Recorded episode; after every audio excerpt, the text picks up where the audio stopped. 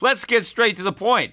You want to grow your portfolio to deal with the rising cost of inflation, to pay off your debt or your mortgage, pretty much anything standing in the way of you and financial freedom, right? Well, with Yahoo Finance, you can get access to the news, data, and tools that you need in order to help you reach that financial freedom. And when it comes to your financial future, you think you've done it all. You've saved, you've researched, you've invested all that you can. And now you need to take those investments to the next level by using what every financial great uses Yahoo Finance. For more than 25 years, Yahoo Finance has been the brand behind every great investor. They're the number one finance destination, producing a holistic look at the financial news cycle, including breaking news, original perspectives, analyst ratings, independent research, customizable charts, and so much more. For comprehensive financial news and analysis, visit the brand behind every great investor, yahoofinance.com, the number one financial destination. That's yahoofinance.com. Traffic jams, tailgating, pileups. Ugh, the joys of driving. How could it get worse? The federal government wants to have a say in what you drive. That's right. The Biden administration's EPA is pushing mandates that would ban two out of every three vehicles on the road today. Don't let Washington become your backseat driver. Protect the freedom of driving your way. Visit EnergyCitizens.org. Paid for by the American Petroleum Institute.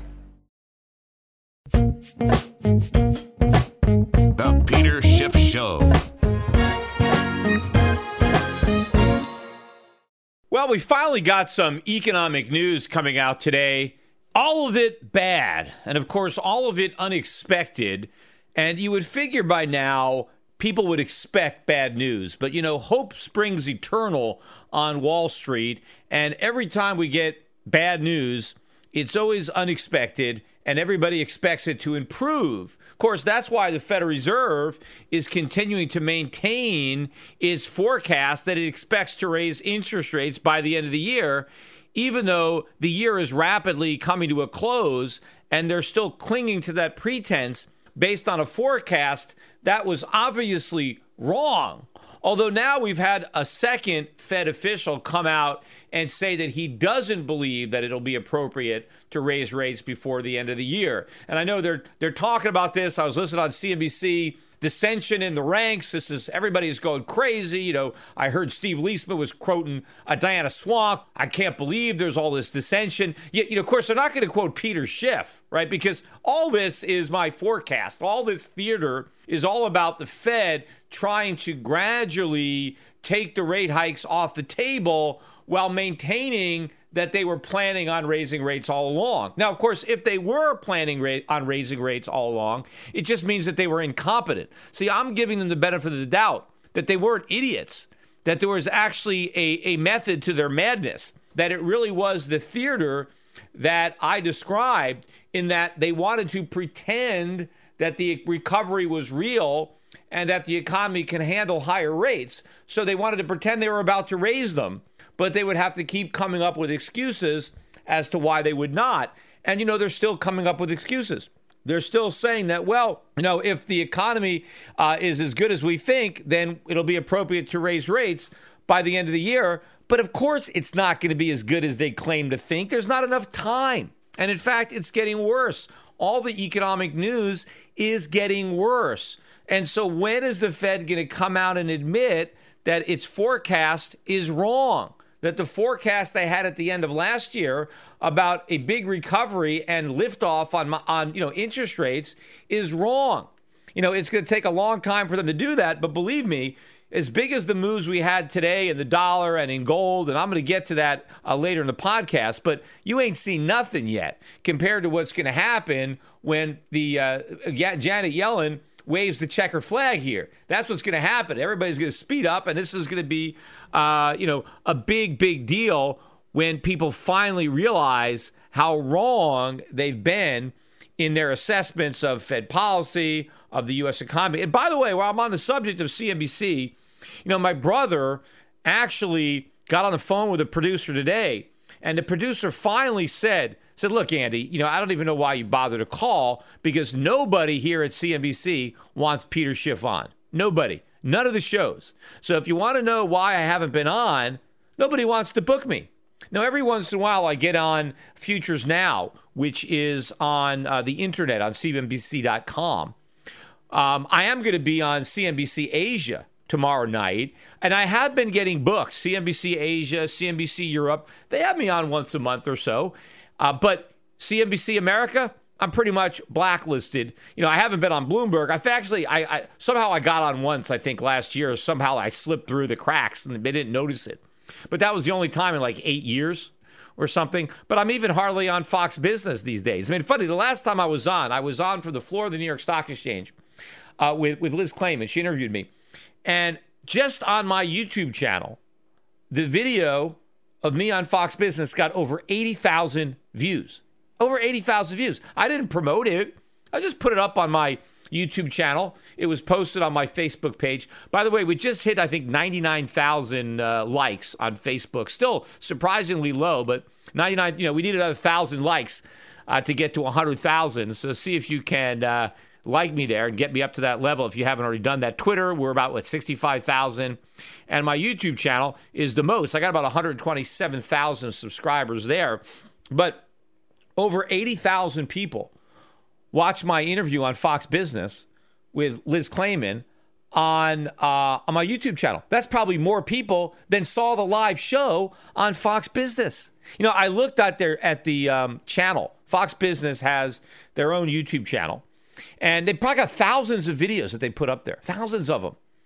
And there's only five or six others that have more than eighty thousand views. None of them have to do with the economy or the markets. Two of them are celebrities talking about Donald Trump.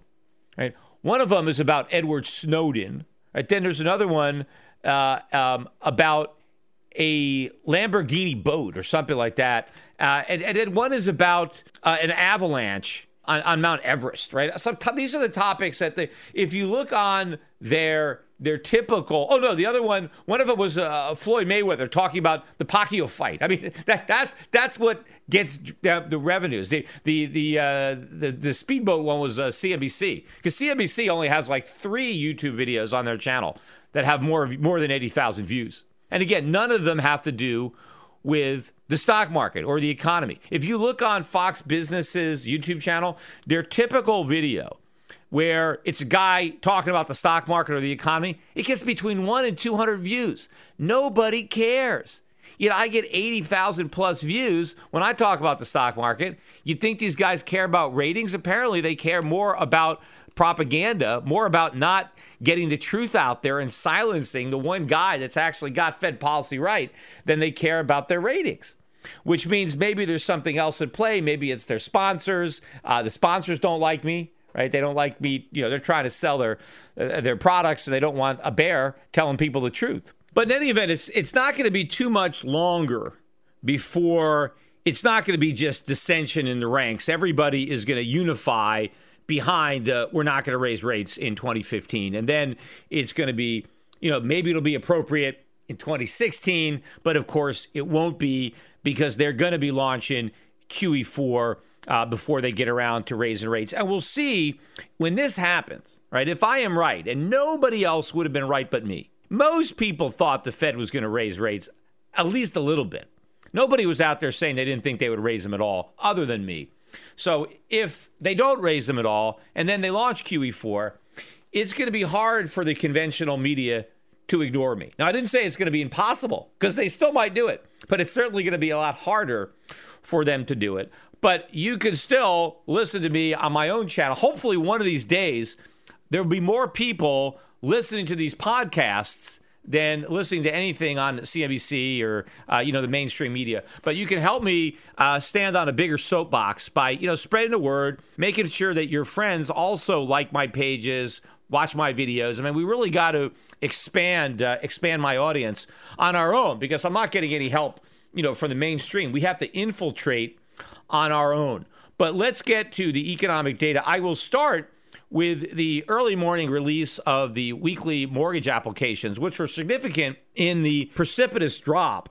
You had the composite index drop by 27.6%, with purchase mortgages dropping a whopping 34%. Now, part of this was due to the big jump last week uh, as uh, uh, mortgage applicants were trying to get ahead of some new government rules that just went into effect. But the drop is much bigger than the pop, right? The purchases were up 27% last week, but they dropped 34% this week. So this is a bad sign, right? That this is, you know, this is going to, the housing market now is rolling over. And that's been one of the bright spots of the economy, at least the way the Fed looks at it, not the way I look at it, but the way they look at it.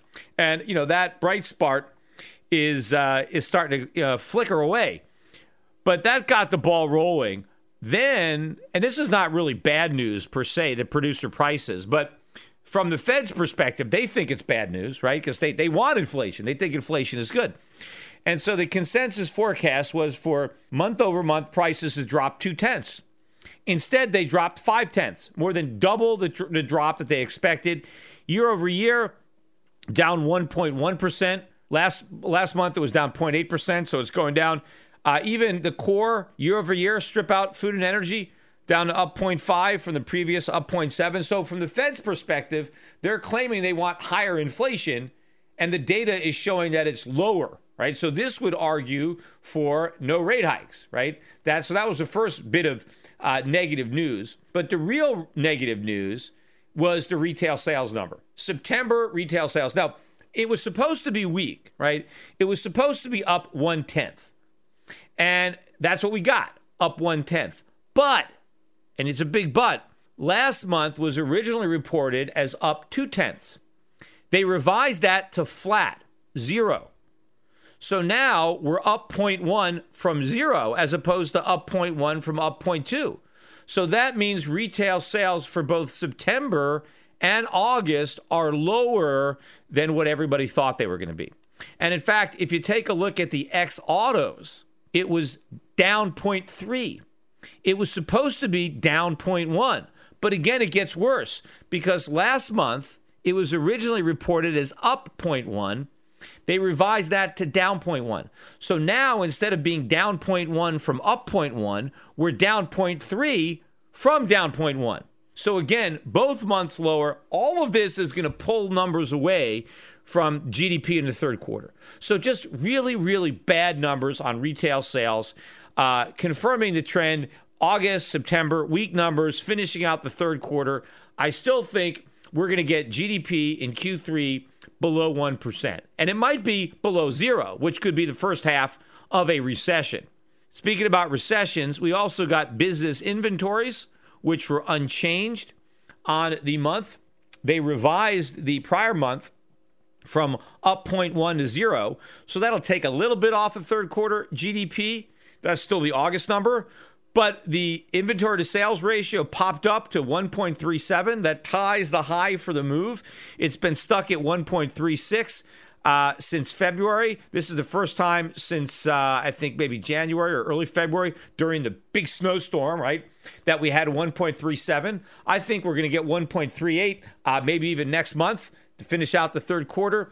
Uh, this huge glut of products building up on the shelves bodes very, very ill for the economy. Look, the only time, the last two times that we had inventory to sales ratios this high, we were already in recession 2008 and 2001.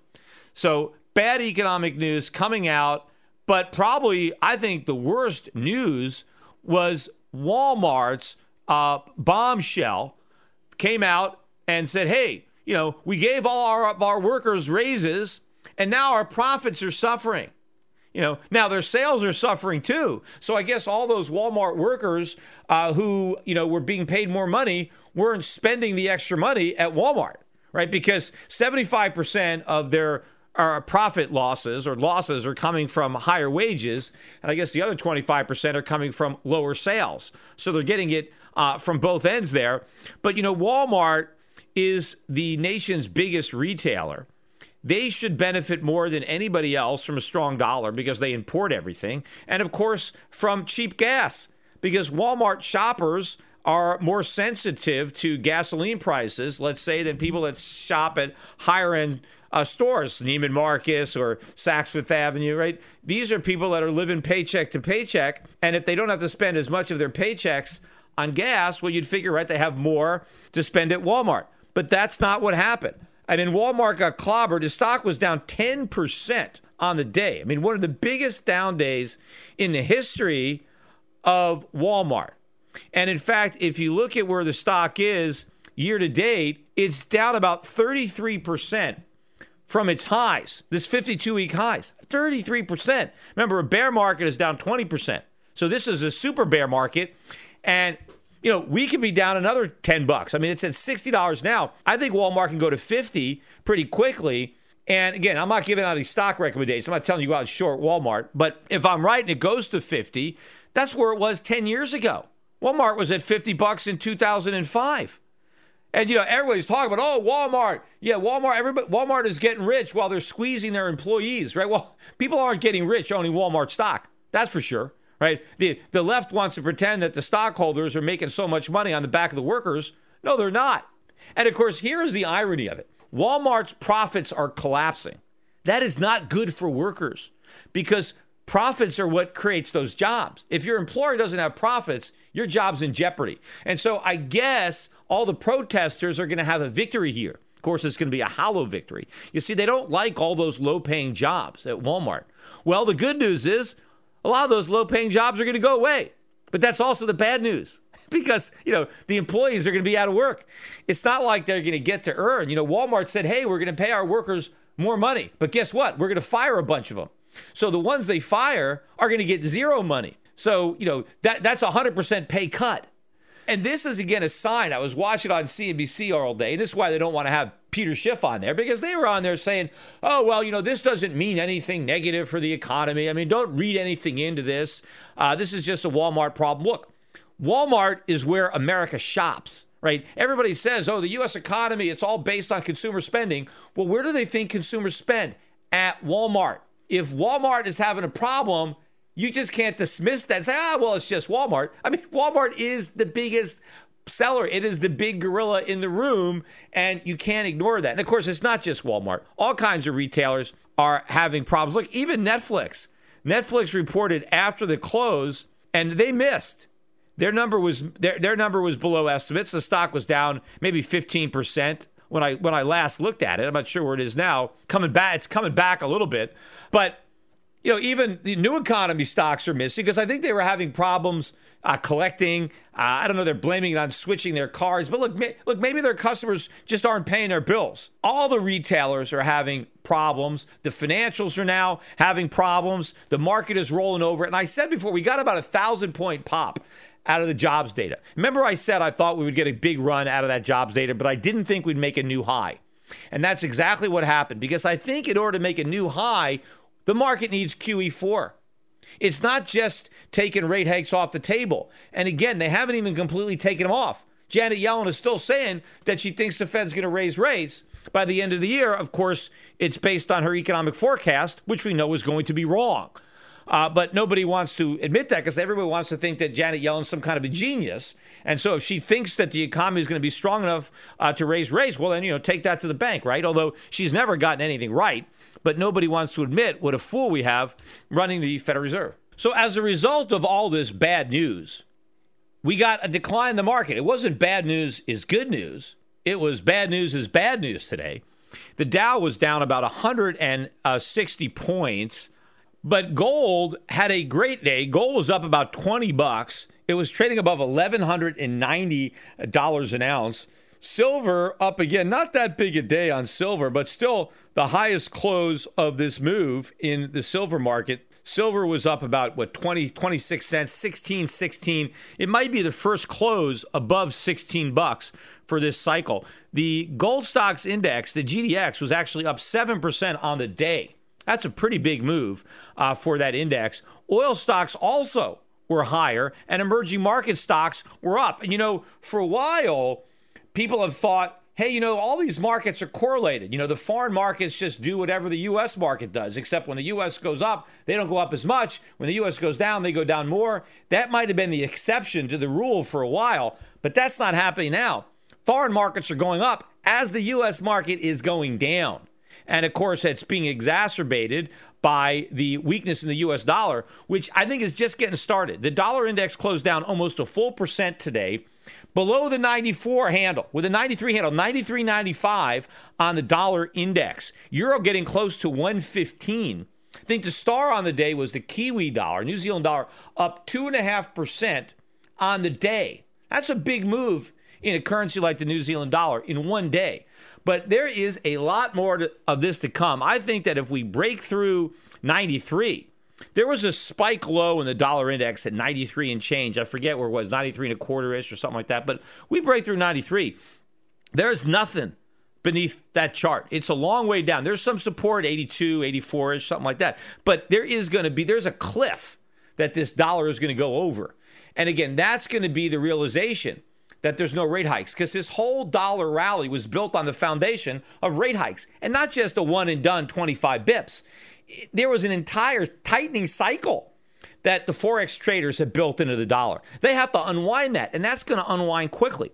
And I think gold, when gold gets above 1200, I mean, it is going to pop. I mean, we could be, I think we'll probably be above there by the end of the week. We'll see because we got two more days of economic data. There's a lot of data coming out Thursday and Friday. It's probably all going to be bad because it's always bad. It's like, you know, I always expect the data to be bad, and I'm almost always right. So I, am not surprised when we get negative news. I'm surprised when we get an occasional positive number. But again, everybody at Wall Street, they get negative number after negative number. And they're always surprised, right? That's again the the definition of insanity: uh, getting the same thing over and over again, but expecting something different, right? They are insane to keep expecting good news, no matter how much bad news they get oh, well, the next news is going to be good. And then they're surprised when it's not. So we're going to get some more surprisingly bad news on Thursday and Friday. And so there could be a lot more pressure coming on technically. If we break down, we're going to hit a lot of stops. There's a lot of speculative money that needs to cut and run on the long side of the dollar, on the short side of gold, probably in these mining stocks. There's a lot of shorts in there.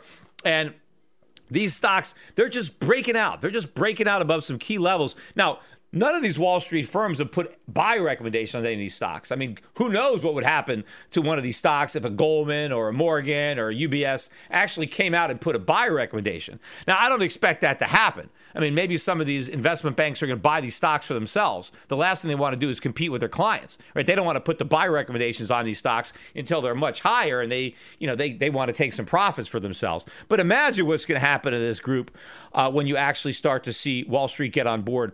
And I do expect, too, in the physical markets, the shortages to basically intensify in the physical delivery market because, you know, there's not a lot of actual gold and silver out there. There's plenty for the speculators to short in the paper market because they short gold that doesn't exist, and the people who are buying it don't actually want delivery, so they don't care that they're buying gold from people who don't have it because they don't actually want it.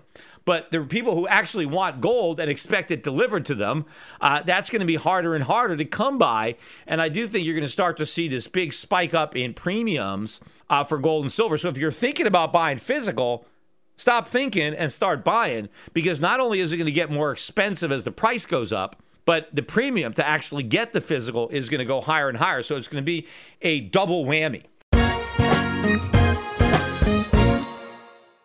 Attention listeners, I have an urgent message for you. We're in the middle of a war. The global conflict is destroying the lives of millions without a single bomb being dropped. It's called the International Currency War, and your bank account has been drafted to fight. The victims in this conflict are our currencies the dollar, the euro, the yen, the pound. They are all heading to zero as irresponsible central banks compete to see who can print the most the fastest. But there's one form of money politicians and central banks can't destroy gold.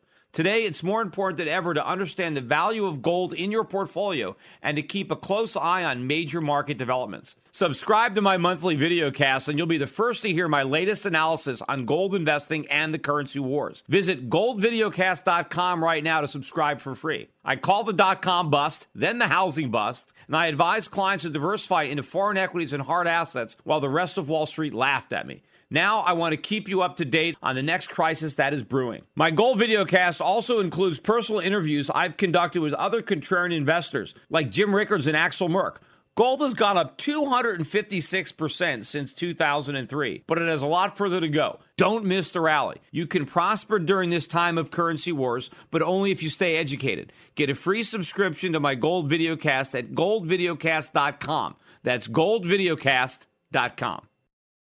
There's so much factually incorrect information and underreporting by legacy media today. Shouldn't there be truth in media? Well, there is. Truth in Media. Recently, a novel thought is now a reality with truthinmedia.com. Led by award winning journalist Ben Swann, truthinmedia.com is the source for uninfluenced, reliable, fearless news where journalists pursue real questions, not conspiracies. Make truthinmedia.com your default browser's homepage today and get breaking news and commentary that speaks the truth to power. It's also where you can tune into the Peter Schiff Show every week. Visit truthinmedia.com today. That's truthinmedia.com.